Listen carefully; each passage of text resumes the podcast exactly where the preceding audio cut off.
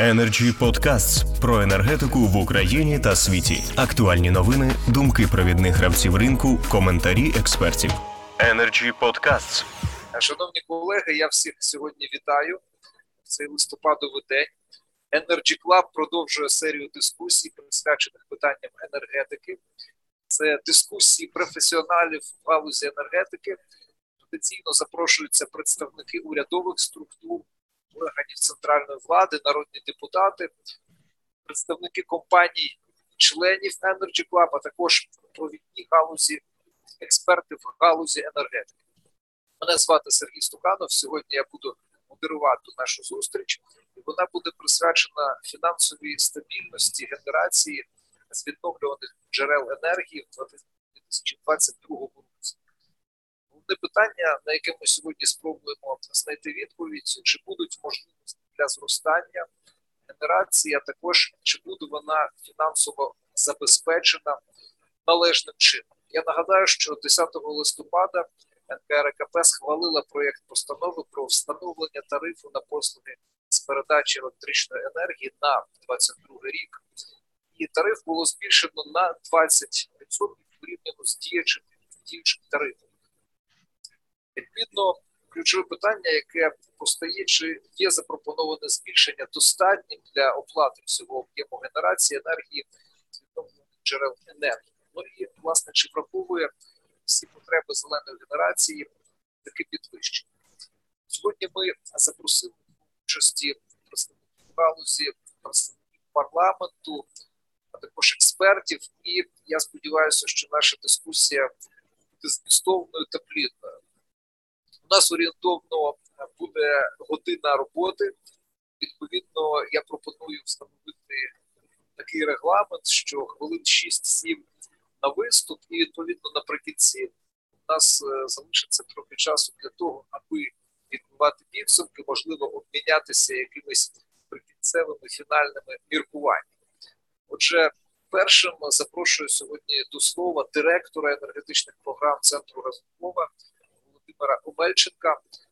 Пане Володимире, вітаю вас. Висловіть, будь ласка, свої міркування щодо перспектив на 22 рік для зеленої генерації. Вітаю, пані пане Сергію. Як мене чути? Нормально? Так. Да, ну прекрасно тоді.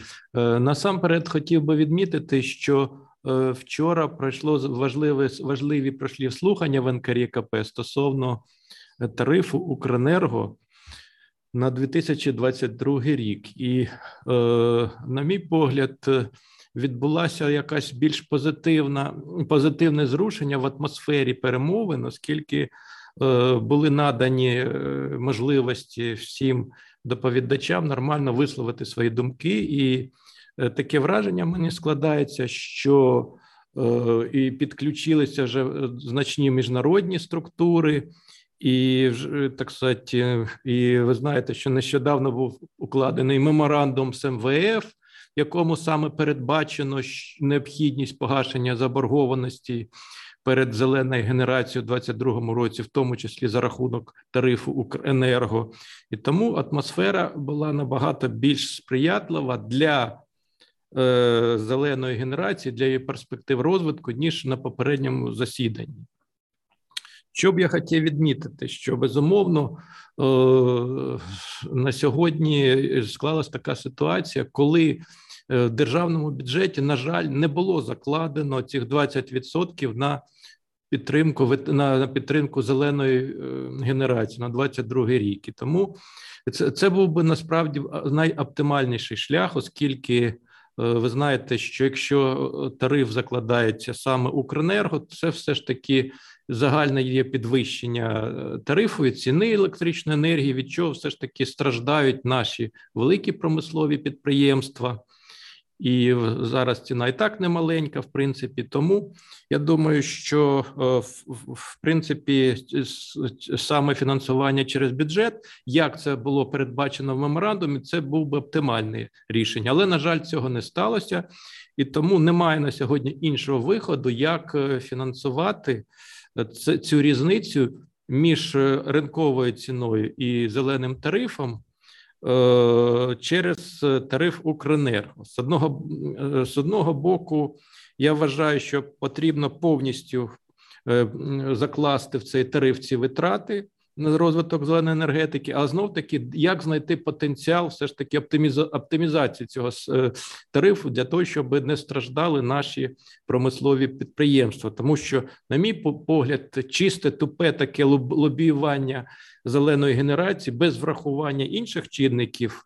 І без врахування інтересів і великої промисловості це неправильно. Тому я бачу можливості в компанії Укренерго знайти певні резерви за рахунок Е, внутрішніх витрат, в першу чергу, на там не таке високе підвищення е, заробітної плати, там як передбачено, не подивитися можливості в інвестиційних проєктах, може щось скоротити. Тобто, за рахунок оптимізації власних витрат можливо знайти таке оптимальне рішення, яке б задовольнило і зелену генерацію, і е, великі промислові об'єкти. Е, ну, ще хотів би я відмітити е, таку серйозну проблему, як е, нецільове використання коштів зелених єврооблігацій, які можуть в принципі викликати і дефолт, оскільки ви знаєте, що не всі гроші пішли виділені виділені під облігації Укренерго Європейським банком реконструкції розвитку на на, на, на виробників зеленої енергетики. Не всі вони ці гроші дійшли. Терміново е, виграв енергоатом судове рішення в Гарпоку стосовно, е, значить, е, погашення боргів. Да, Тобто, і таке мене враження складається, що це така була певна схема, яка яка передбачала саме частину грош, грошей виділити, які передбачені зеленої генерації, передба, направити на енергоатом. І це, на мій погляд, е, абсолютно така хибна схема, але знов таки, що, на мій погляд, вже всі зрозуміли, в тому числі і в уряді, і в офісі президента. Я надіюсь, що такі схеми неможливо робити, оскільки, оскільки, е, наприклад, британський регулятор. Financial Conduct Authority, він може просто анулювати ці цінні папери, які йдуть е, гроші, з яких використовуються нецільовим е, чином. І ви знаєте, що в нас ще очікує, значить, розміщення облігацій не тільки це вони йдуть на зелені, а е, на зелену генерацію Укрзалізниця, НАК Нафтогаз це дуже важливі такі, е, як кажуть, інфраструктурні об'єкти України, і вони теж можуть постраждати дуже серйозно, якщо ця проблема з врегулюванням цільового призначення. Е, значить, направлення саме туди коштів, куди вони передбачалися ЄБРР і випуском євробондів, Е, ця, ця, Якщо це буде врегульово, не, не буде врегульовано, то виникнуть дуже серйозні проблеми. Вплоть в, в, в кінці кінців це може призвести навіть до то, до налювання цієї е, фінансової операції. Там, ну на, на мій погляд, ситуація на сьогодні вона зрушується вже з критичної точки. Вона вже не така для зеленої генерації погана, як ще була там 2-3 тижні тому. Е, і цьому підтвердження є і меморандум співпраці МВФ, і дещо вже така е, більш спокійна риторика НКРКП і енергоатома. І я все ж таки вірю, що, по-перше, ми зможемо передбачити 100% витрат, які необхідні для компенсації зеленого тарифу. Це в, в, е, в тарифі Укренерго. І, е, значить, і по-друге, ми зможемо все ж таки е, забезпечити цільове використання всіх коштів, які е, мали мають піти саме на виробників зеленої генерації. Тому я в мене на сьогодні набагато позитивніший, позитивніш, більш позитивний погляд на існуючі проблеми. Дякую за увагу, пане Володимире. Дякую за ваш виступ і за те, що з оптимістичними нотками ви розпочали нашу нашу дискусію. Будемо сподіватися, що і інші учасники нашого сьогоднішнього обговорення підтримають ваш настрій. А чи справді це так? Дізнаємося якраз в найближчі кільканадцять хвилин. Спасибі також за те, що порушили важливі аспекти цієї теми, які задали певні рамки дискусії. Це фінансування не з бюджету, так а з Укренерго, це і співвідношення інтересів зеленої генерації та промисловості. Отже, як ця ситуація виглядає з парламенту України з Верховної Ради, зараз почуємо. Я запрошую до слова народного депутата України Людмилу Міністр. Пані Людмило, доброго ранку вам. Будь ласка, ваші міркування. Так, добрий ранок. Добрий день, вже точніше. Ну, знаєте, я, на жаль, оптимізму Володимира на 100% поділити не можу. Е, Мабуть, ну, спираючись на по більшій мірі попередній досвід. Адже це все ж таки не перше засідання НКРКП, це було експертне обговорення на рівні на робочому рівні з е, відповідними там службами і департаментами, це навіть не було обговорення там за присутності усіх членів НКРКП. А коли було засідання з ухвалення цього е, попереднього ухвалення цього тарифу, то е, навіть народним депутатам я вже мовчу про представників бізнесу чи експертного середовища, е, комісія не надала можливості висловити жодного слова. Тому е, ми всі сподіваємося сподіваємося, що у нас настане якісь якась еволюція е, у сприйнятті незалежного регулятора своїх обов'язків щодо відкритості, прозорості е, і, взагалі, принципів роботи, е, але поки що як то кажуть, на робочому рівні спілкуватися нормально. А от коли доходить до прийняття рішень, то тут у нас завжди виникають якісь сюрпризи. Що ж стосується самого тарифу, ну тут я не побачила жодної зміни порівняно з минулим роком позиції НКРКП е, щодо затвердження тарифу. Знову йде порушення законодавства, знову далеко не всі складові витрат а, а, враховані в проєкті постанови. НКРКП щодо затвердження тарифу. Е, і найбільша проблема, що ми навіть бачимо розбіжності в цифрах, які ну є засадничими для формування тарифу, а саме середньозважений тариф е, тої самої зеленої генерації, е, адже регулятор вирішив не враховувати ані факт попередній, який був, ані ті прогнозні значення, які надавалися асоціаціями і виробниками самими. Ем, адже е, мікс вони самі якимось чином там порахували, і ну звісно, що все ж робиться для того, аби знизити чи занизити цей тариф.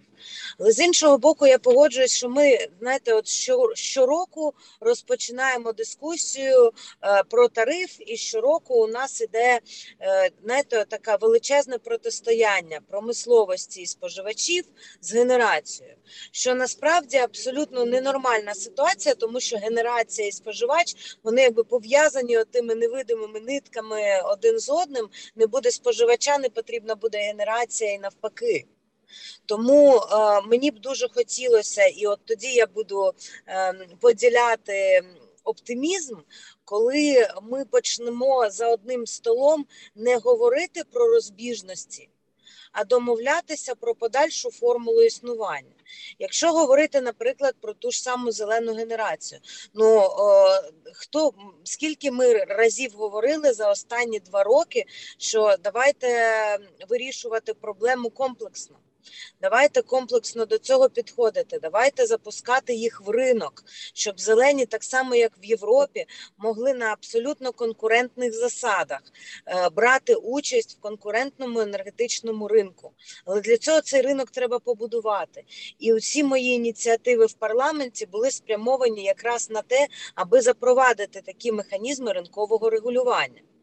Е, сьогодні ж, на превеликий жаль, ми досі не побачили готовності і бажання впроваджувати таке ринкове регулювання, і не побачили навіть на рівні парламенту розуміння, що воно потрібно сьогодні. Знаєте, якимись такими е, тезами звинувачень е, обмінюються різні сторони, там намагаються знайти там то зелені винні в енергетичній кризі, то олігархи, то споживачі, які не сплачують за комунальні послуги.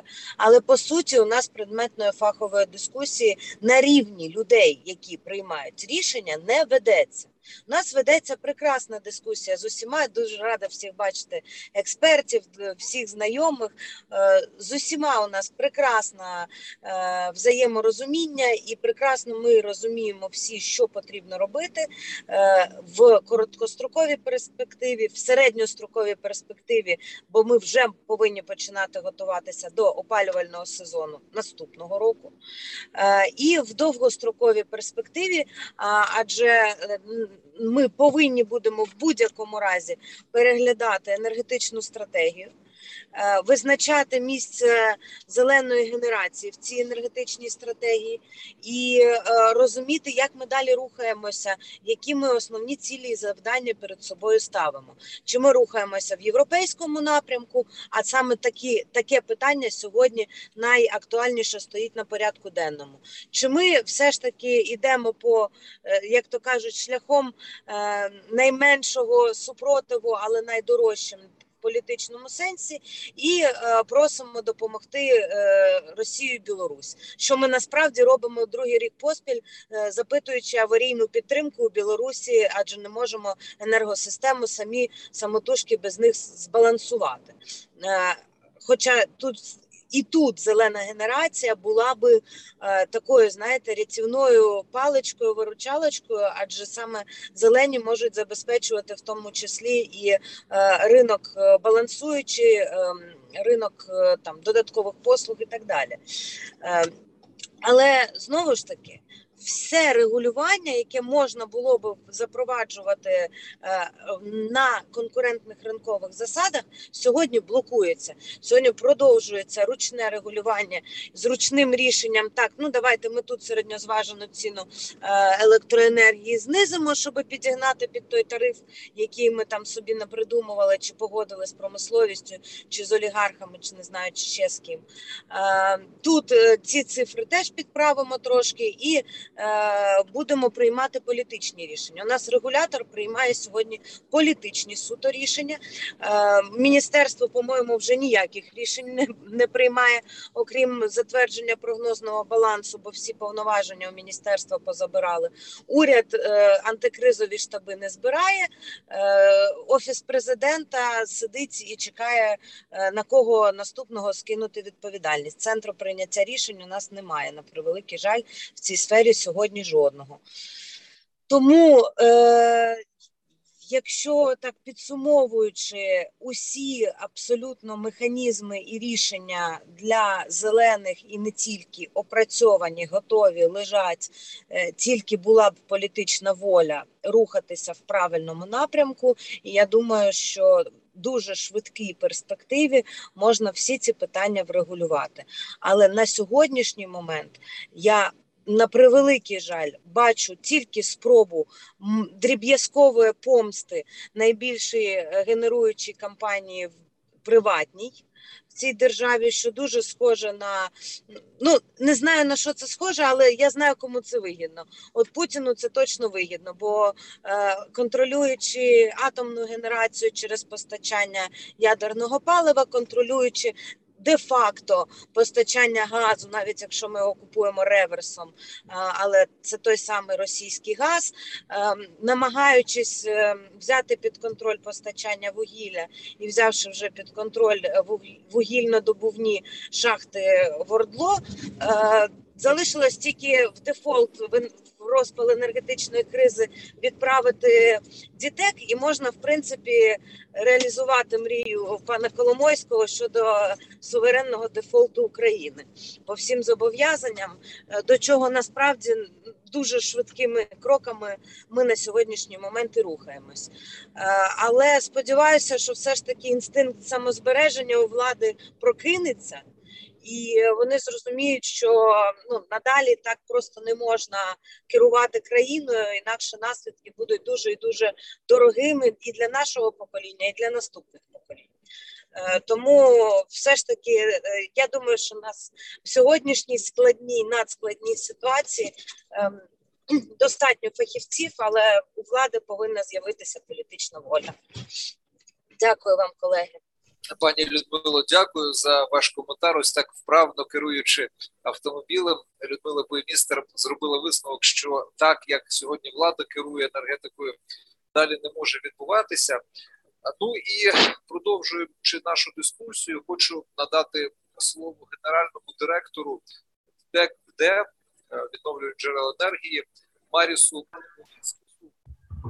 Е, пане Марісу, ну от е, якраз торкалася пані Людмила Буймістер питання перспектив, питання конкурентності ринку, говорить про ручне регулювання. Якою ви зараз бачите ситуацію? Чи ви відчуваєте, що ринок може стати конкурентнішим і цю регульованість ручну можна подолати? Ну, я, наверное, разделю пессимистический взгляд э, Людмилы. Я думаю, что то, что происходит наоборот, закроет этот рынок для новых инвестиций в зеленую энергетику. А, да, действительно, на данный момент э, э, ВДЕ не получила ни одной э, копейки с этого привлеченного с этих привлеченных облигаций в Укрэнерго. То есть мы остались единственными, кому не заплатил гарантированный покупатель. 3 миллиарда гривен до сих пор стоит на счетах у гарантированного покупателя. Я не знаю, почему они не выполняют то, что записано в законе, и то, что написано в решении Кабинета министров, и почему это адресовано конкретно к э, компании ДТЭК ВДЕ, которая является только частью общей группы компаний ДТЭКа. Мы, как компания ДТЭК э, ВДЕ, отвечаем и э, работаем только в сфере зеленой энергетики. И для этой сферы мы привлекли здесь международное финансирование для наших проектов. Мы выпустили первые зеленые банды в Украине. Э, деньги с этих бандов пошли на финансирование этих проектов, и фактически мы были те, которые создавали хорошую и правильную среду для привлечения международных инвестиций в зеленую энергетику своими проектами и своим примером. А, на данный момент, э, то есть, э, получается так, что да, нам не заплатили. До этого момента у нас нет никаких публичных объяснений. Те объяснения, которые мы слышим с гарантированного покупателя, ну, они, я бы сказал, нелогичны. Э, ну, то, что мы слышали в онлайн-встрече там со всеми зелеными производителями электроэнергии и новым руководством гарантированного покупателя, я бы сказал, то, что происходит, это незаконно. И тут вопрос незаконности в двух плоскостях. Первое, это незаконно по отношению к компании ДТЭК ВДЕ, юридически в отношении гарантированного покупателя, то есть это дискриминация и непропорциональность. То, что всем остальным заплатили, а нам нет. Это, по сути, дискриминация. А второе, это, конечно, надо смотреть незаконность действий всех тех э, э, государственных лиц, которые принимали такие решения. Но это уже другой вопрос. Но как это повлияет на Украину и на развитие зеленой энергетики? Э, я не понимаю, почему власть не понимает, что даже такой маленький прецедент, который касается только одной компании, я сейчас не говорю про мотивы, да, а про сам претендент, что ей можно не заплатить, да, он же за собой тянет очень большое э, цепь происшествий. Происшествие, которое называется недоверие инвесторов. За эти две недели, когда это уже было публично известно, мы получаем массовые звонки и, раз, и просьбы разъяснить от наших, в первую очередь, инвесторов, которые дали нам э, деньги под финансирование этих проектов, что происходит, да.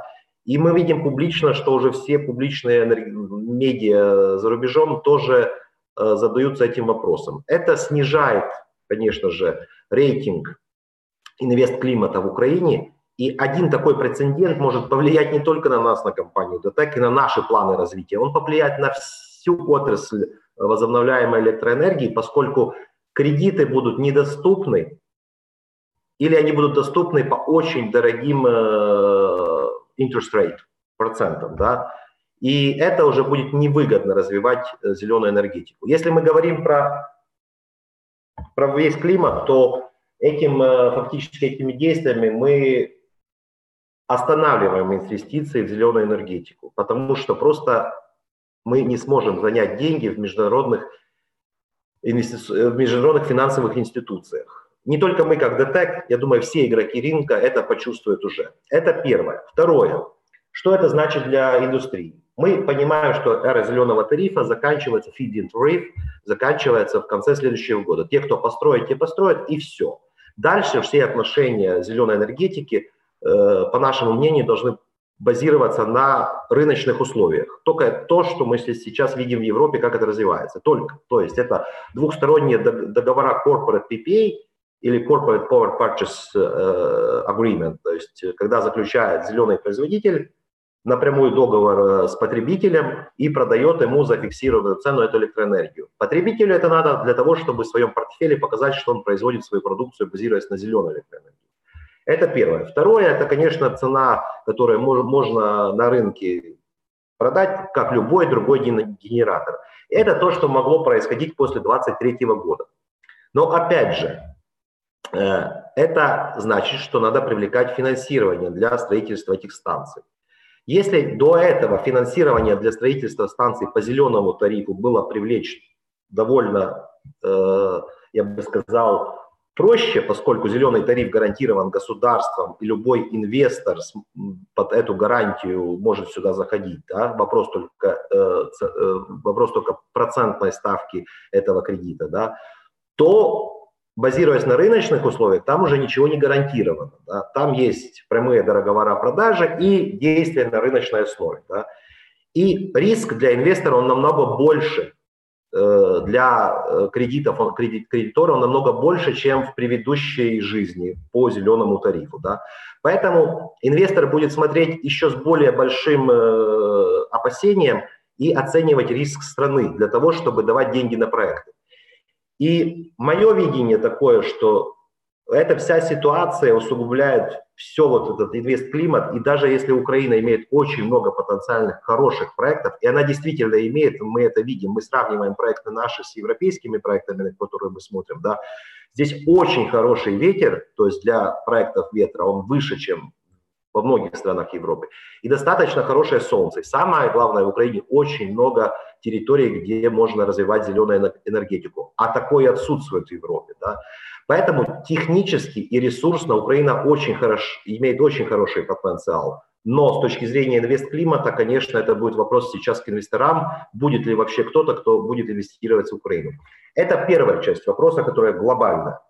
Вторая часть вопроса, то, что вчера обсуждался тариф, я тут коротко просто, да. Вчера во время обсуждения тарифа, то есть нам было понятно, что регулятор не включает для полной оплаты э, зеленой электроэнергии эти 20%, э, которые предусмотрены, что возможно их э, включить в госбюджет Украины. Ну, мы знаем уже как факты, мы пытались вчера это донести регулятору, что в 2021 году это не было включено, и на 22 год это тоже не будет включено. И этот аргумент, он полностью бессмыслен со стороны регулятора, чтобы не включать эти 20%.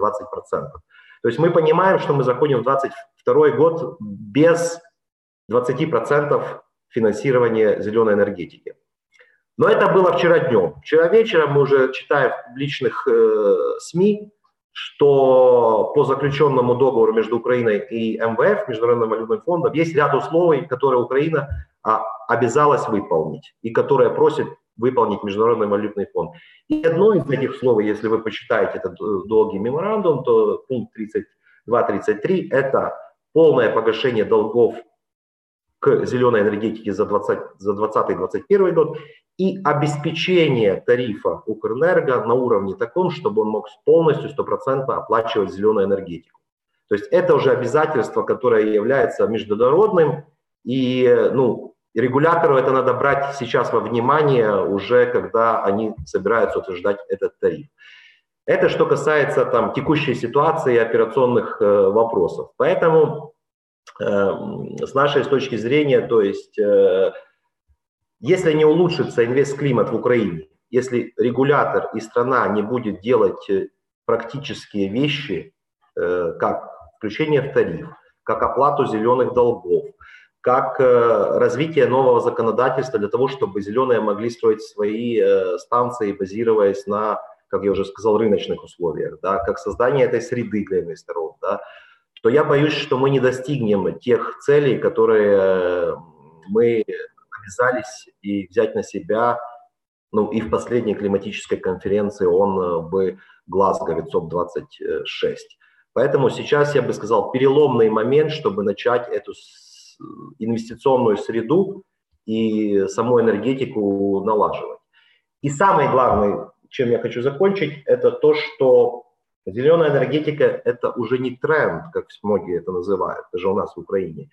Это просто логический выбор. И логический выбор, он по двум аспектам. Во-первых, в этом году уже доказалось, что цена зеленой энергетики в рыночных условиях э, конкурентоспособна, то есть LCOE, Leverage Cost of Electricity для ветра и солнца, они уже стали меньше, чем для газа, для угля и да, даже для атома, для новых станций. Я говорю о новых станциях. Да? То есть это уже выбор для развития энергетики чисто практичный и логичный, базируясь на экономической основе, не больше на тренде. Ну и, конечно же, это выбор, который э, дает возможность нам декарбонизироваться. Спасибо. Пане Марісе, дякую за ваш виступ. Шановні учасники дискусії, а також е, шановні глядачі, які зараз нас дивляться. Я хочу нагадати, що трансляція нашої дискусії йде по соціальних мережах. Це і Facebook, це і YouTube, і LinkedIn. Також на сайті Energy Club можна дивитися. Так, от е, закликаю всіх, хто нас дивиться, будьте активнішими, ставте запитання. Бачу, що одне запитання в соціальній мережі YouTube до народної депутатки Людмили Буймістер вже є, і наприкінці я його озвучу. Пані Людмило, тому запрошую вас залишатися з нами в нашій дискусії до, до завершення.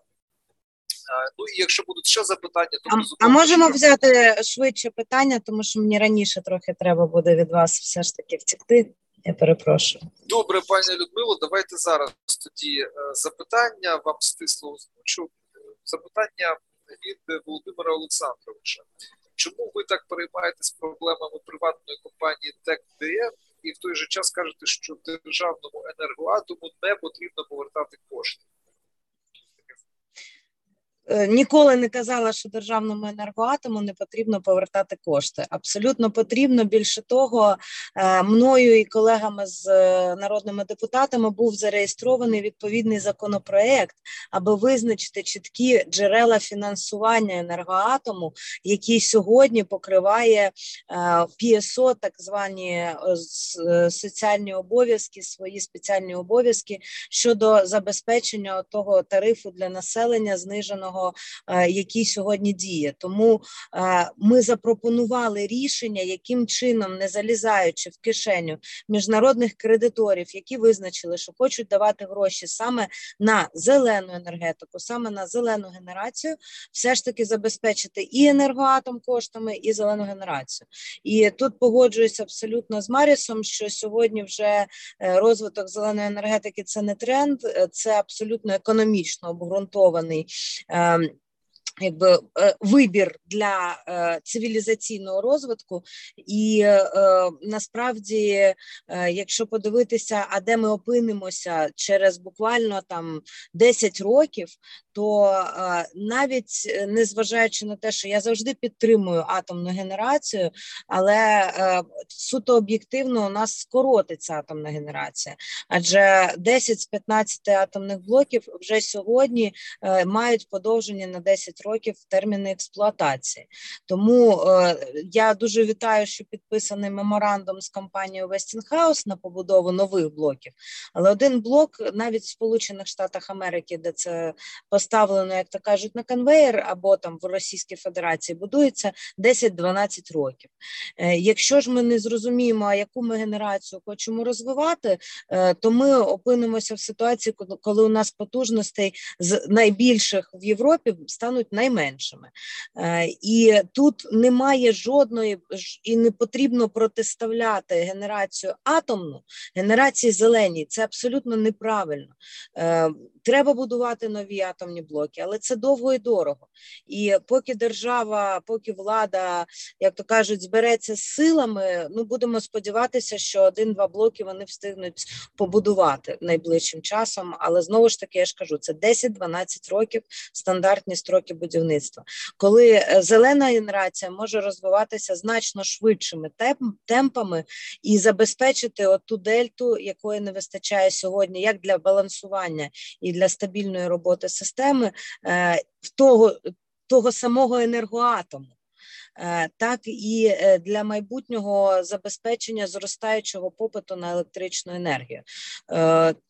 Більше того, виводячи якби в, в утиль е, стару вугільну генерацію, е, яка сьогодні є також ну значно дорожчою по собі вартості, аніж е, Зелена генерація, тому е, просто я знаю точно, тому що я багато працювала з міжнародними фінансовими установами. Що для них пріоритетом є фінансування саме проєктів в сфері зеленої енергетики, про що свідчать зелені банди, які вони купують, фінансування, яке надається через державні та недержавні компанії, е, і умови цього фінансування ну їх треба дотримуватись.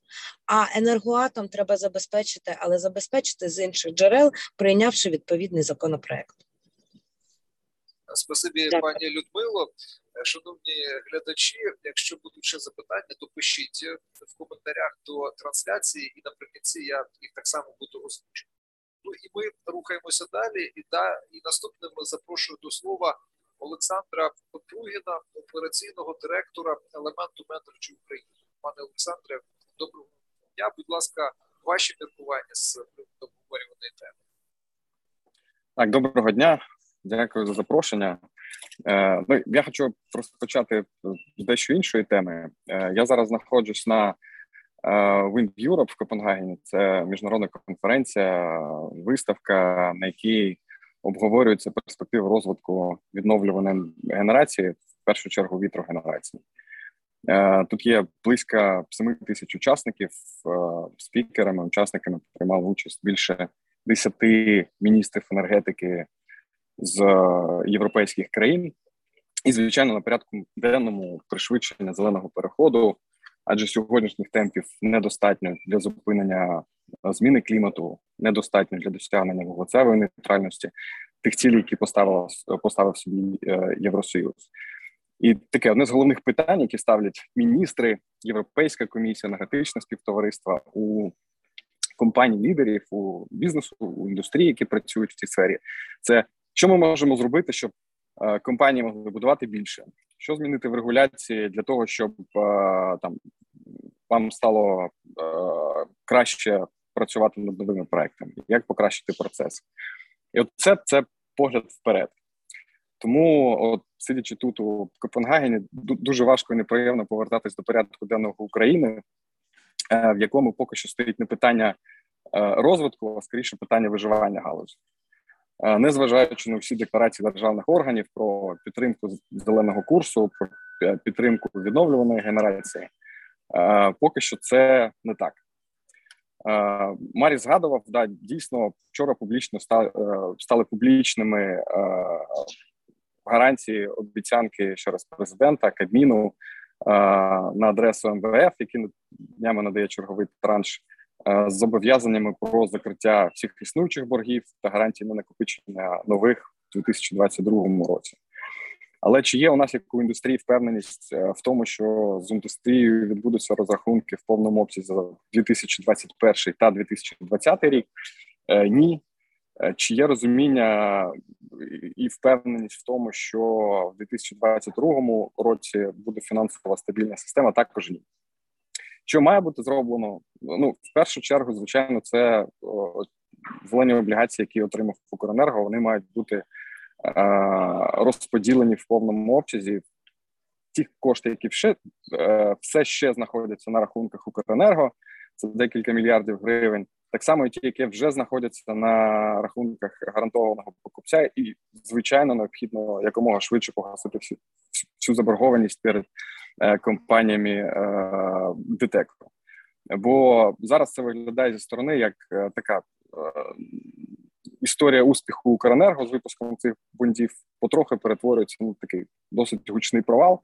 Я можу сказати, що і ми, як приватний інвестор, як найбільший міжнародний інвестор в українську відновлену генерацію, почуваємо е, починаємо відчувати оці відголоски невиплати е, боргів за 2020 рік одній компанії, бо і ми отримуємо дзвінки від міжнародних фінансових інституцій з проханням пояснити, як це вплине на наші подальші інвестиційні плани. Ми питаємо у них, як як е, це вплине на їх плани по надання додаткових е, кредитів е, на відновлювану е, генерацію. І от відповідь є те, що поки ця ситуація не буде вирішена, про подальше фінансування українських проєктів мова йти навряд чи буде. Необхідно, звичайно, підвищити, якщо говорити про 2022 рік, да, необхідно підвищити тариф на передачу до рівня, який на 100% буде покривати різницю між ринковими цінами да, та середнім зеленим тарифом. І тут про, про про, розмір зеленого тарифа ми цілком довіряємо розрахункам розрахункам Укренерго, бо у випадку, якщо залишиться той тариф, який зараз пропонує регулятор, то знову ж таки близько 15 мільярдів е, боргів наступному році знову буде накопичено. Е, враховуючи відсутність е, цієї оцих 20% в державному бюджеті на наступний рік, єдиним можливим шляхом є підвищення тариф тарифу до обґрунтованого рівня. Тут я також хотів, мабуть, відповісти пану Володимиру Мельченку про про, про те, що індустрія зеленої генерації ну, не займається тупим лобіюванням да, підвищеного під, підвищеного тарифу. Ми лише закликаємо е, виконувати закон. Ми закликаємо підприємства промисловості працювати над е, енергоефективністю. Так, ми готові шукати якісь компромісні варіанти, і індустрія це вже показала, коли погодилась на зниження зеленого тарифу. Але знову ж таки, ми ми вимагаємо, щоб ті зобов'язання, які б е, брала держава на себе, вони виконувалися. І це якщо говорити про таке короткостроковий погляд. Якщо говорити про політичні рішення, які мають прийматися в е, такому стратегічному напрямку для того, щоб стабілізувати систему в цілому, це усунути е, ключові проблеми в там теплової генерації, е, усунути накопичення боргів між державними підприємствами, почати розвивати мережі, збільшувати балансуючі потужності. То тут необхідно відходити від популізму, від гасіння пожеж цього сьогоднішніх проблем. Е, а почати дивитися хоча б на крок вперед. Це е, відкривати ринок, усувати ручне ручне керування, е, усувати телефонне право, звичайно, усувати крос-субсидії споживачів, забезпечивши звичайно підтримку вразливій частині населення. І от Це все має повернутися в на порядок денний в ключових ключових кабінетах, де приймаються рішення. Чи буде е, одним з питань в темі було не тільки фінансова стабільність, а чи буде розвиватись е, в 2022 е, році відновлювана генерація? Відповідь так, адже є декілька проєктів, які знаходяться в стадії будівництва, і вони будуть введені в наступному році. Це і наші проекти, це і проекти ДТЕКу, проекти інших гравців на ринку. Але питання в тому, чи буде розвиватись нова генерація після 2022 року. Е, суть в тому, що е, проекти відновлюваної енергетики дуже інерційні, ти потребують досить багато часу від, від старту проекту до першого кіловату е, кіловат годин. І для вітростанції це щонайменше 3 роки. Тому ті проекти, які будуються та будуть введені в 2022 році, це ті проекти, які розпочали ще в 2019 році. Враховуючи те, що нові проекти зараз не стартують, то скоріш за все, в 23-му році, в 24-му році нових проєктів в Україні майже не буде. Ми будемо дуже далекі від е, виконання тих цілей, які декларативно, хоча декларативно наставила перед собою Україна. Е, Тому от для розвитку подальшого необхідна стабільність, необхідна передбачуваність регуляторного поля, необхідно перестати кожного року змінювати правила гри. Необхідно доводити, що гарантії захисту інвестицій українських міжнародних має дотримуватись, і дуже хотілося б все ж таки завершити на позитиві, бо ми дуже сподіваємося, що запевнення державних органів будуть виконані, що питання енергонезалежності повернуться в фокус.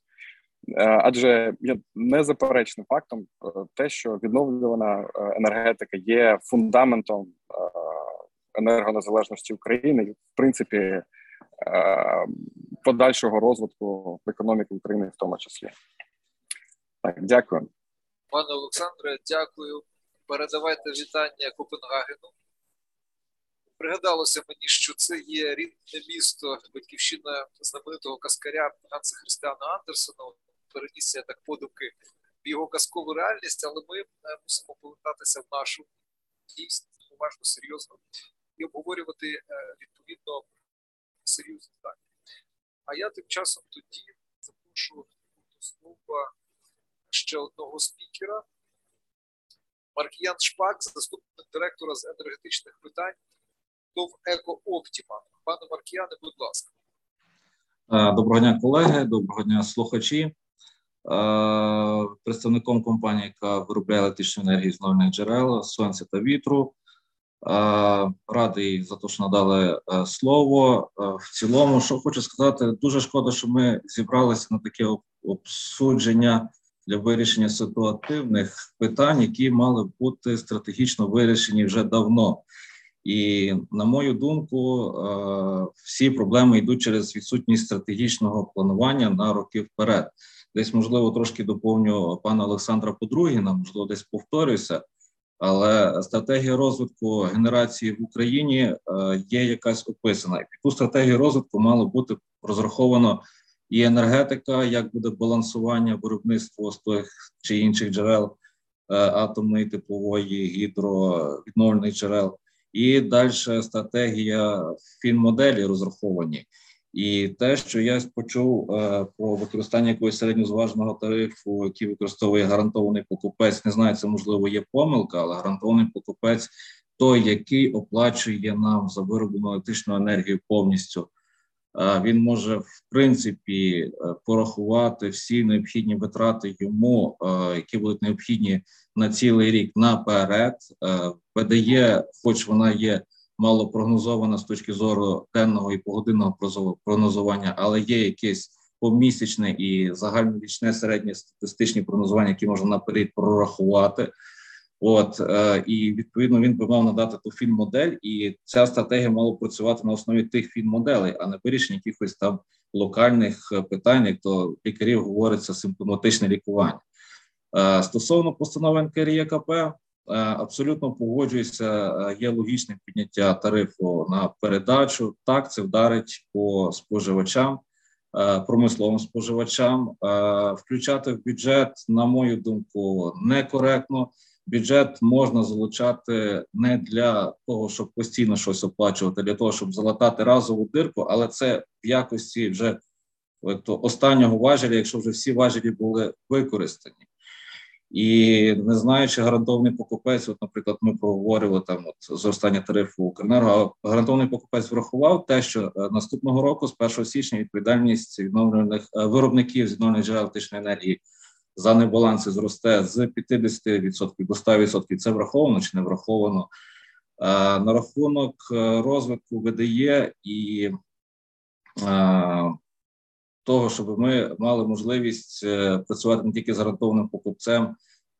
Тут не озвучували таких питань, що заготується законопроект для того, щоб ПДЄшники виходили з балансуючої групи Гарпоку і працювали на РДНі ВДРі. Тут, пані Бумістер, є такі законопроекти. Просувайте, давайте якісь можливості працювати. Давайте той філін тариф, будемо дивитися. От е, для того, щоб нам було цікаво, як виробникам виходити на РДН і ВДР, будь ласка, зробіть сертифікацію ВДЄ, щоб ми могли підтвердити походження нашої електричної енергії що вона зелена е, в рамках, наприклад, того ж самого водню, який зараз буде розвиватися і Європа буде потребувати е, водню, в тому числі і зеленого, того, який буде вироблений з відновлених джерел. Я думаю, що така сертифікація для того, щоб підтвердити походження нашої виробленої електричної енергії, це буде корисним. На рахунок того, що Подругін казав Олександр несправедливість оплати. Ну е, мені, в принципі, я не відношуся до групи ДТЕКа, мені все рівно, як там розраховується з групою ДТЕКа, але в принципі це неправильний сигнал, е, не, неправильна поведінка, не може бути вибіркового ставлення. Ставлення має бути одне для всіх і однакове. Якщо таке є, це спонукає думку. Е, а потім можна якомусь і іншому виробнику попасти в опалу і не отримувати тих надходжень вибіркового ставлення ну, абсолютно не може бути. Друге, на рахунок е, тарифів на електричному е, на енергетичному ринку і регулювання. Е, погоджуюся, що воно є занадто зарегульованим і дійсно в ручному керуванні відбувається. І е, є такі речі, наприклад, як от ті ж самі тарифи для населення. Е, позиція влади тарифи для населення не мають зростати, але фактично ринок електричної енергії має субсидувати Е, населення, даючи їм дешеву електричну енергію. Я думаю, що е, субсидувати треба не споживачів, а субсидувати треба ті верстви населення, які не можуть купити ту електричну енергію. А електрична енергія це є продукт, який вироблений на ринку, він має бути ринковою ціною, а не субсидованою якоюсь дешевою електричною енергією. Маю на увазі, що тарифи для пупів це неправильно. Е, і якщо е, вже отак говорити в цілому за ринок електричної енергії, він недавно стартував. Е, його стараються зарегульовувати, тримати якимись там постановами і так далі. Якщо ми будемо так зарегульовувати, тоді питання: а наш ринок? Ну, Тому в мене ну, коротке резюме. Стратегічне планування має бути довгострокове дійсно довгостроковим, не на рік, не на два, а на десятки років вперед. Ви самі знаєте, що об'єкти енергетики е, вони плануються на десятки років вперед. От це має бути. Якщо це буде, то тоді всі решта питання повинні автоматично вирішуватися. Дякую за увагу. Пане Маркіяне, спасибі за ваш виступ. І далі запрошую до слова Володимира Бужана, проєктного менеджера Центру економічного відновлення. Пане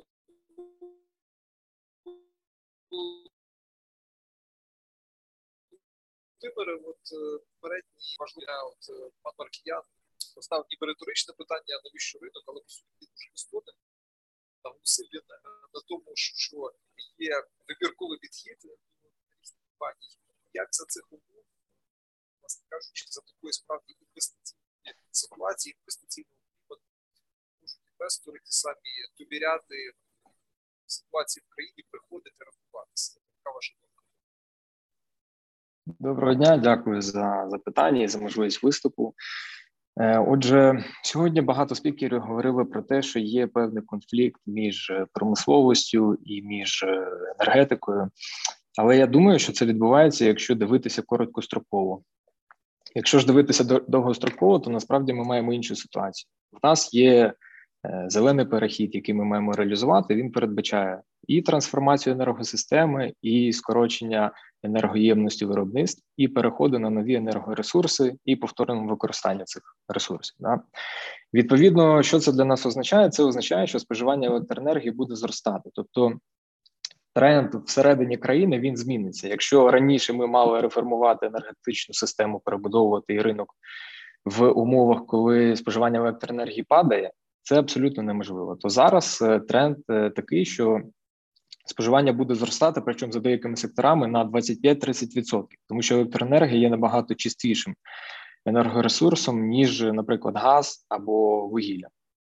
Отже, навіть такі виробництва, як металургія, вони будуть споживати електроенергії приблизно на 20-25% більше в наступні 10 років. Які в нас є варіанти, якщо ми виходимо з того, що нам потрібно перебудовувати енергосистему, яка сьогодні є там тягарем для нас, да, а не там помічником, умовно кажучи, тому що старі потужності вже засихають, можна сказати. Отже, в таких умовах, е, коли потрібно побудувати нові потужності, а прогноз показує, що це близько 20 мільярдів доларів наступні 10 років, це означає, що ми маємо мобілізувати цей капітал. Це частково це побудова нових потужностей енергоатому. Да, є в них там плани побудувати два блоки з Вестінхаусом, плюс третій блок добудова. Ну це під питанням все ще знаходиться, але в той же час це і побудова відновлюваних джерел енергії, які зможуть Е, добре покривати новий попит, який сформується на ринку. Власне кажучи, є ще інший пріоритет або міжнародний міжнародний вектор нашого розвитку це інтеграція з європейською енергетичною системою. І це безпосередньо там цей наступний рік пріоритет це синхронізація з ЕНСОЄ. І це теж окремий виклик. Ми бачили останній сигнал, що є певні технічні складності з е, е повним проходженням е, там ізольованого режиму. І цілком можливо, що Укренерго потрібні будуть додаткові витрати в цьому році. Це перше. Друге, це промисловість. Чому вони взагалі невдоволені поточною ситуацією і там активно борються з тим, щоб тариф не підвищували? Це тому, що в них в свою чергу немає стимулів для того, щоб скорочувати енергоємність. Тобто держава не пропонує інструментів. Вони в нерівних умовах з Е, там промисловістю європейських країн, які отримують реально там прямі дотації на використання нових технологій. Отже, по факту, ну дійсно для них це серйозна проблема, але в той же час має бути знайдений компроміс, і я думаю, що найближчим часом він буде знайдений, коли відбудеться відверта дискусія і розрахунок е, того, які втрати і можливості є для промисловості і для енергетики відповідно. Е, якщо говорити безпосередньо про е, ринок і про тариф, за рахунок якого е, покривається дефіцит, який формується у гарантованого покупця, то відповідно дійсно тариф був регулятором знижений в пошуку компромісу. Я вважаю, що компроміс і розуміння з боку промисловості може бути знайдене, якщо будуть запропоновані механізми для безпосереднього стимулювання декарбонізації промисловості, як е, малого середнього бізнесу, да там легкої промисловості і так далі. Для них це дуже відчутно, так і для великої промисловості, для якої це менш відчутно, але в собівартості це може складати від 2 до 5%. Тому це дуже серйозно. Е, ну і окремо тут е, є питання. От е, там наш аналітичний центр він допомагав формувати національну економічну стратегію, і документ починається з того, що є червоні лінії, які не можна переступати. Да? Тобто, ми можемо досягти економічного розвитку, якщо ми не будемо робити помилок. Україна має абсолютно прозорий фундамент і міцний для того, щоб зростати економічно на 5-7% щорічно. Якщо ми не будемо робити помилок, а просто будемо робити те, що зазвичай нічого особливого не потрібно. В нас енергосистема зношена, її потрібно модернізувати. Аналогічна інфраструктура потрібна модернізація. Все це е, закривається за рахунок внутрішнього виробництва, і таким чином у нас є зростання і робочих міст і кумулятивний ефект на інші сектори. Отже, ми приходимо до висновку, що ми можемо забезпечити це зростання. Але в той же час е, для зростання потрібні інвестиції. Це перше. А друге, це ці червоні лінії, яких не перетинати. А перше, це е, захист прав інвестора. Е, друге, це безпосередньо стосується захисту громадян, їх добробуту, безпеки. Третє це питання міжнародних зобов'язань, які ми не можемо порушувати. І четверте це питання, яке стосується безпосередньо реформ. Ми не можемо зупинятися. Реформи мають продовжуватися стосовно того, яка роль ВДЄ, вона визначена і в національній економічній стратегії так само. Тобто, це зростання ВДЄ до 25% до 30 року. Це е, ціль дуже амбітна, враховуючи технічні спроможності української енергосистеми і складність балансування. Е, але тим не менше, там за рахунок е, генерації тепла і за рахунок дуже швидкого вибуття теплової генерації яке очікується, е, це може бути одним з е, сценаріїв, як може сформуватися енергосистема. Ми очікуємо оновлення енергетичної стратегії. Я думаю, що в найближчим протягом наступних декількох місяців будуть презентовані сценарії, які будуть відповідати новим потребам економіки. Ну, в принципі, все. Дякую, пане Володимире, за ваш виступ, за ваші прогнози і візії. Зараз е, хочу знову пана Богдана Сухецького, генерального директора з комерційної діяльності ПРАТ України енерго. Пане Богдане, сподіваюся, сподіваємося щиро, що почути. Э, добрый день. Э, слышно меня? Так, Попробовал пане Богдан, отрегулировать. вітаю вас. Витаю, витаю. Попробовал отрегулировать микрофон, но знаете, э, сейчас вот э, слушая выступления своих коллег, можно так сказать, э, э, чувствую себя антиваксером в среде вакцинированных. Почему? Потому что ну, на сегодня, наверное, наша компания больше всего сталкивается с последствиями а, как раз именно внедрения зеленой энергетики, э, внедрения мощностей, перекосов мощностей в нужный и не в нужный период. А, И в конце концов, э, знаете, мы сидим и все время считаем какую, какую-то экономику, да, считаем потери, считаем экономику.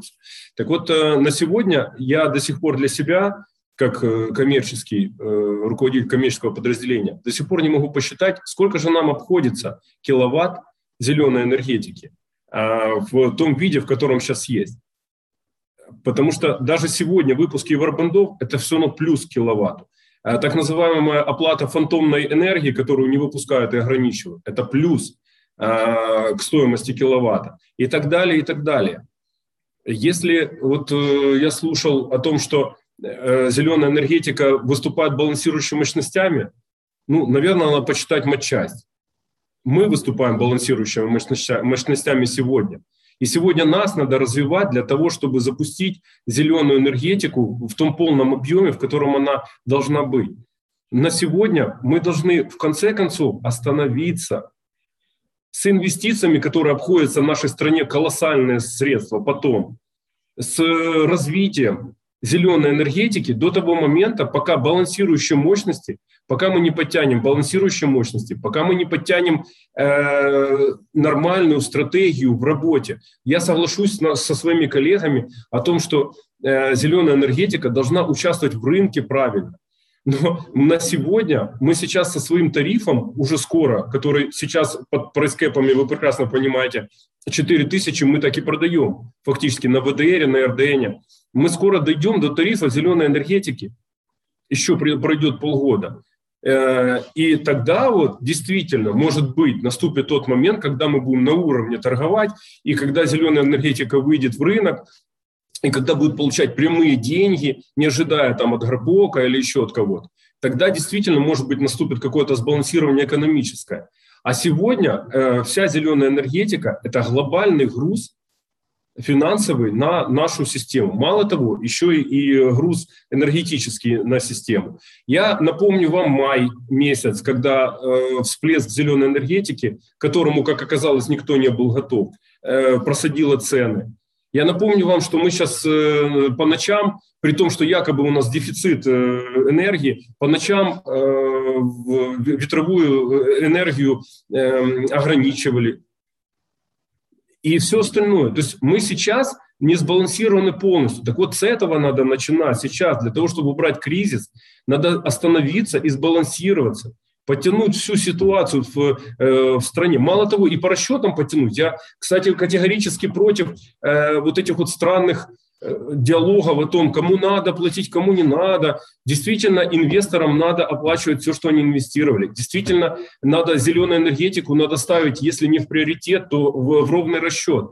Для меня сегодня удивительно, когда э, я слышу, что очень здорово, что ограничили выпуск генерации на 40%, и ее перепродали.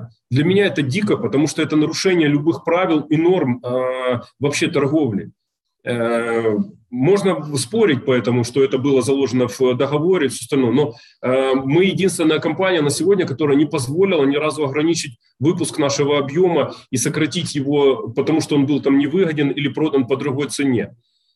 Э, это все, к чему я говорю до сих пор мы играемся правилами, играемся в нужную сторону, в ненужную, влево, направо. Э, все-таки правила должны быть четко сконцентрированы, четко понятные. И все-таки, еще раз я повторюсь, мы должны хоть чуть-чуть приостановиться и потянуть те огромные хвосты, которые у нас существуют. Ну, спасибо, извините, может быть резко, но э, на сегодня мы просто каждый день работаем в этом. И каждый день я вижу перекосы, э, перекосы и в системе, и в, и в ценообразовании с ночи на день, и в вечерних перекосах по, по недостатку энергии, по, по пиковым нагрузкам. Да где все это, ну, где шаги к тому, чтобы мы это сбалансировали? Мало того, на сегодня я еще не вижу другой ситуации. А где же все-таки мы вот как такая же возобновляемая энергетика, где стимулирование э, роста балансирующих потужностей. Мы все говорим о том, что мы построим, э, мы построим ветряки, мы построим солнце, мы построим э, еще какие-то системы. Но, но сегодня я не увидел ни одного хорошего проекта большого по балансирующим мощностям. Его тоже нет. Поэтому, извините за э, эмоциональность, оно как бы накипело в, в процессе работы, но на сегодня это мое мнение такое. Пане Богдане, спасибі за ваш виступ. Ну, Для того ми ці дискусії, Energy Club ці дискусії організовувалися для того, аби чути різні точки зору, вони коли вони можуть бути навіть протилежними. І емоції, вони насправді, якщо віру, то не є зайвими, а навпаки, додають е, можливості серйозно подивитися на ситуацію. Шановні колеги, е, всі, хто було заплановано сьогодні участі виступу, тому настає час запитань від наших глядачів, а вони написали. Ну, Зараз пару запитань я озвучу. Я думаю, якщо у вас ще будуть якісь фінальні зауваження, підсумування, то можна їх також стисло. Отже, запитання, яке було в Ютубі, записане від Віталія. Запитання до Маріса Що ви думаєте з приводу нового директора гарантованого життя?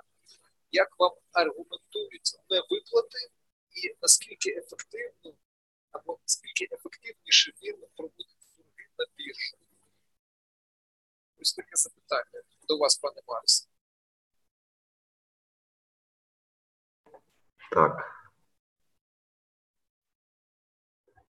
А, да, ну, во-первых, э, у нас была одна встреча в онлайне с гарантированным, новым руководством гарантированного покупателя.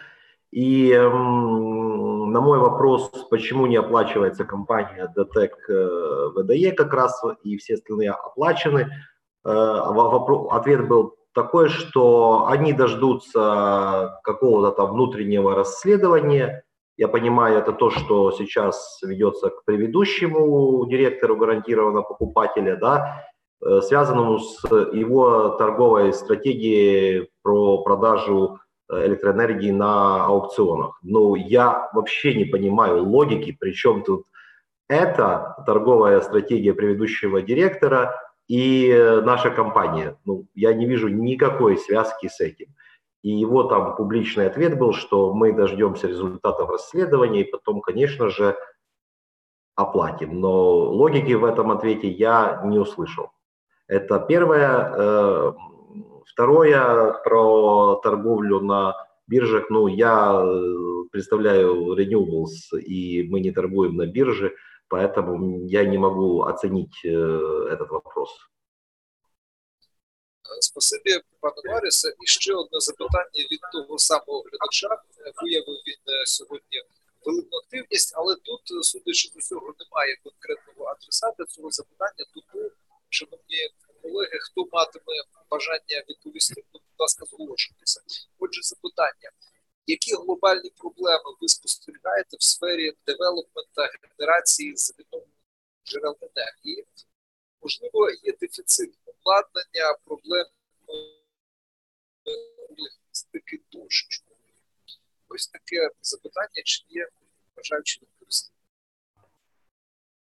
Да, я вам, я вам, может быть, отвечу, поскольку мы следим за этими трендами, смотрим тоже за развитием проектов в Европе. Ну, первое, с точки зрения дефицита оборудования, действительно, кризис энергоресурсов, кризис ковида – и кризис прироста цен особо э, металла да, привел к тому, что сейчас наблюдается дефицит солнечных э, панелей и ожидается дефицит солнечных панелей в будущие два года, особенно с китайского производства, где они производятся в, большой, в большом количестве. Да. Это первое. Второе, то, что мы видим после ЦОП, скорее, ЦОП-26, после климатической конференции, то есть и новыми целями, которые себе поставили государства, это, скорее всего, спрос к производителям оборудования будет еще расти, и, ну, конечно же, прирост спроса за собой может потянуть и прирост цен на оборудование, это первое. И второе, это прирост сроков производства. Э, ну, то есть это конкурентный рынок, где есть спрос и есть предложение. И на данный момент э, после новых э, целей, взятых на себе Европой, мы видим, что спрос будет расти, но это, скорее всего, за собой потянет изменения в рынке производителей оборудования. Ну и третий, который касается девелопмента, я тут э, поддержу коллегу Сукр Гидро. Действительно, мы не можем говорить о зеленой энергетике отдельной со всей остальной системы. Мы понимаем, что зеленая энергетика, она волатильна, то есть мы не можем спрогнозировать, какой будет ветер и солнце, так как это мы можем сделать для конвенциональной энергии. энергии. Поэтому вопрос балансировки зеленых, э, он актуален, конечно же, он актуален. И тут надо находить уже системное решение. Но тут одни зеленые, конечно же, этого не могут сделать. Это надо решать на уровне э, системных операторов в каждой стране отдельно. Есть разные способы, есть э, и батарейки, есть то же самое гидро, которое может э, входить в балансирующую группу зелеными и их балансировать, соответственно, за это получая соответствующую оплату этих услуг и так далее. Но это системное решение, которое нужно находить э, в перспективе. Ну и, как я уже говорил, батарейки, то есть системы energy storage, да, э, ну, large scale, то есть могут помочь решению этой проблем в будущем, при условии, что цена этой технологии будет падать. Спасибо, пане Марісе. Отже, наша дискусія сьогодні була присвячена фінансовій стабільності генерації з джерел енергії в 22 році. Вже плідні думки пролунали. Шановні колеги, якщо хтось з вас е, має ще міркування, почувши всіх учасників, хоче додати кілька слів, у нас ще кілька хвилин на це є, будь ласка. Якщо ж немає, то є так, е, будь ласка є бажання від Володимира Обельченка, директора енергетичних програм Центру розвитку. Ми першим починали нашу дискусію, якраз е, зараз певні підсумки. Дякую. Я хотів би е, відмітити, що е, центр Разумкова це зелений центр, і ми всіляко підтримуємо енергетичний перехід. Але зараз не стоїть питання в тому, чи потрібен зелений перехід, чи не потрібен для України? Я думаю, що всі розуміють і зелені, і промисловість, і всі всі, всі учасники ринку е, розуміють, що зелений перехід це єдина дорога України для е, розвитку конкурентної економіки. Але знов таки, як це зробити правильно? От в чому питання? На мій погляд, що якщо ми будемо зараз будувати ядерні блоки один за одним, а не будемо стимулювати розвиток балансуючих потужностей, да, то це шлях в нікуди. Тому тому що у нас і на сьогодні обмеження серйозні. Е, ми бачимо до 1 ГВт зелених існують. Тому потрібно так е, так сказати, е, на сьогодні стимулювати саме будівництво балансуючих потужностей. Тільки на цій базі ми можемо досягнути успіху в розвитку зеленої генерації. А і, і для цього держава має. Е, так сказати, координувати цю роботу, розумієте, координувати, а не просто там хтось там захотів от енергоатом побудувати там 10 блоків чи 14, да, і і що далі? Що що? Це це тоді, якщо ми ще зараз всі кошти кинемо державні і і країни на будівництво енергет... ядерних блоків, да, і не будемо приділяти увагу розвитку балансуючих потужностей, це це 100% тупік для розвитку зеленої генерації. Тому я тут на 100% погоджуюся з керівником Укргідроенерго, що ми маємо на питання розвитку ВДЄ дивитися комплексу і з точки зору інтересів. І промисловості з точки зору інтересів, е, значить, енергетики і і розвитку балансуючих потужності, і тільки в такому ракурсі ми, ми зможемо розвивати нашу зелену енергетику. Тому що якщо ми будемо просто просто так сказати, розвивати хто що хоче, да? хочемо, давайте ядерні блоки там будувати, давайте там зараз закриємо всі вугільні шахти. Ну, це, це, це, це шлях в нікуди. Тому я закликаю наш уряд е, дуже уважно приділити увагу саме на сьогодні стимулюванню балансуючих потужностей, в тому числі і Укргідроенерго. Це дуже важлива компанія на сьогодні для. Е, того, щоб розвивалася наша е, зелена генерація, і будівництво батареїк, так званих, і будівництво інших генеруючих Е, е, інших балансуючих потужностей, тому що на сьогодні питання номер один для розвитку. Е, значить, видає це відсутність дефіцит, величезний дефіцит маневрованих маневрованих потужностей. Ну крім того, безумовно, що треба вирішувати питання заборгованості і виконувати державою свої зобов'язання. Дякую.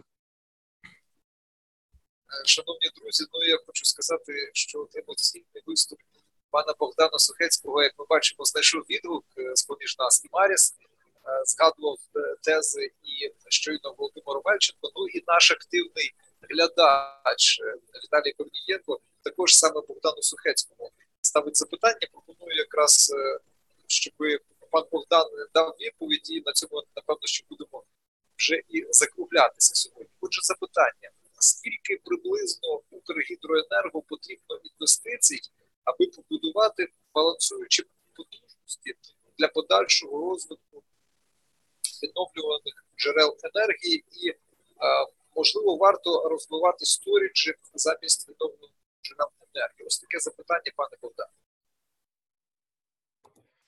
Я спасибо большое за вопрос.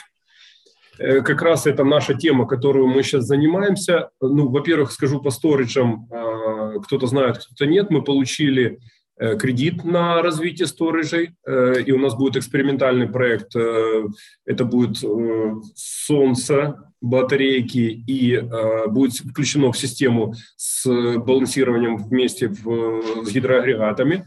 И мы это сейчас делаем, сейчас делаем тех задания и готовимся к провести закупку уже, по, собственно, этого проекта. И что касается инвестиций, знаете, я вам скажу так, мы на сегодня построили Днестровскую ГАЭС полностью практически на своих деньгах. А, нам инвестиции на сегодня, привлечение не очень-то и нужно, потому что э, если от нас убрать, например, там лишнюю нагрузку, это дивиденды увеличенные, или сейчас ПСО у нас забирает огромную сумму средств, если убрать эту нагрузку, мы можем строить за свои деньги, строить балансирующую генерацию. Сейчас мы находимся на стадии уже до, до стройки, э, точно так же там проектирования и выхода на отбор э, кто, кто будет выполнять строительство 5, 6, 7 агрегата ГАЭС на Днестровской ГАЭС. Точно так же у нас в проекте Каневская ГАЭС – там могут быть использоваться и международные, э, скажем, средства. Ну и точно так же начать мы можем из своих средств, не, привлеч, не привлекая э, большие инвестиции или вообще не привлекая инвестиции. Э, ну и, собственно, все, все проекты у нас, ну, если сказать, что Канев это где-то будет 3 миллиарда, наверное, достройка, достройка Днестра Днестра, ну, к сожалению, я не могу ответить сейчас, я не, я не очень помню. Но я четко понимаю, что Днестр мы можем достроить за свои средства, не привлекая інвестицій. Дякую за відповідь. Шановні друзі, я вважаю, що була дуже плідна дискусія, яка частково дала нам можливість побачити відповіді на запитання, а почасти також і пролунали важливі запитання, на які в найближчому майбутньому я думаю, що відповіді мають бути бути знайдені, і в тому числі ця дискусія сприяє цьому.